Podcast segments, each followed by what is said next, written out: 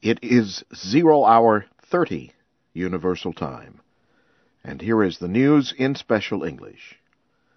A United Nations supported court has ordered the arrest of four suspects in the killing of former Lebanese Prime Minister Rafik Hariri. Lebanese officials say the joint international and Lebanese court in The Hague ordered the arrests on Thursday. The names of the suspects were not released. However, if the Lebanese government does not arrest the suspects within 30 days, their names could be published in Lebanese media. Lebanese officials told Western news agencies that at least two of the four suspects are members of the Iranian supported Hezbollah group. Hezbollah is the majority party of the government formed this month by Prime Minister Najib Mikati. The group's Al Manar television station dismissed the court as guided by politics.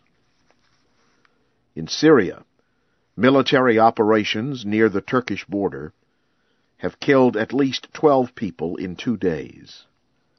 On Thursday, rights activists said Syrian troops, tanks, and helicopters took control of several villages in Idlib province. Pro-government forces also appeared to prevent Syrians from fleeing to Turkey. More than 12,000 Syrians have already fled across the border. Also Thursday, a video recording seen on the internet showed pro-government groups attacking hundreds of protesters in Syria's second largest city, Aleppo. Details of events in Syria are difficult to confirm because Syria has limited the number of foreign news reporters in the country and has restricted their movement. The Greek Parliament has approved details of a new plan to cut the deficit. Lawmakers in the capital, Athens, voted on the measures Thursday. The $40 billion plan will increase taxes, cut spending, and sell government property. Approval of the plan means that Greece will receive more financial aid from the International Monetary Fund and the European Union. The aid will let Greece pay its debts until the middle of September. The deficit plan has caused protests across Greece.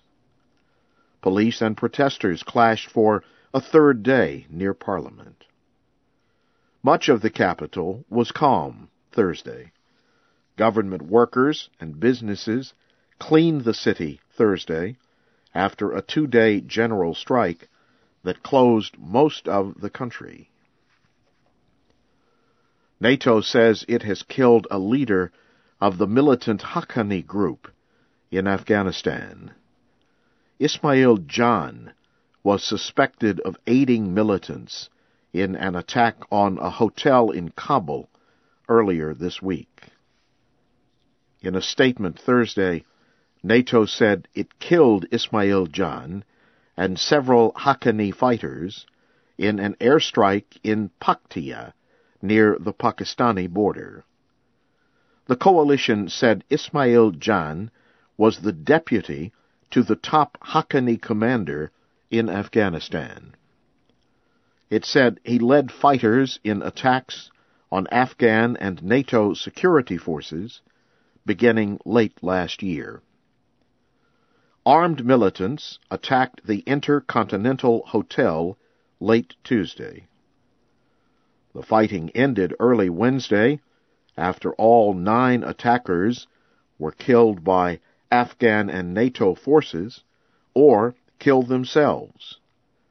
Eleven civilians and police officers were also killed in the attack. You are listening to the news in VOA Special English. The United Nations says a food crisis in Somalia is urgent. The UN humanitarian official for Somalia, Mark Bowden, is warning that many people may die from lack of food. He said Somalia has received only 40% of the international aid it requested. Food prices have increased 270% in the past year. The UN recently said the area called the Horn of Africa is suffering the worst severe lack of rain in 60 years. The head of the UN World Food Program said Wednesday the agency is reducing the aid it gives to Somalia and Ethiopia because of a lack of money. Josette Sheeran said 10 million people in the area do not have enough food.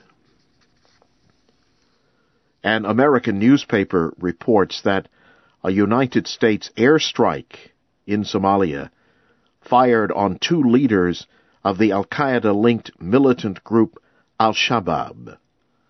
The attack last week reportedly wounded the two leaders. The Washington Post reported comments by an unidentified senior military official who has knowledge of the operation.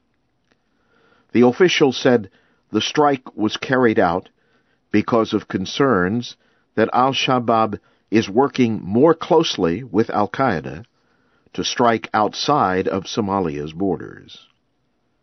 Witnesses in Somalia reported the attack June 23rd. They say it took place in the coastal area of Kandal, south of Kismayo.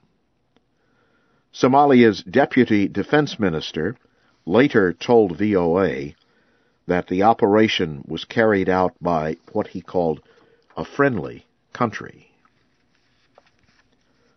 The United Nations has criticized China for failing to arrest Sudanese President Omar al-Bashir during his visit to Beijing this week.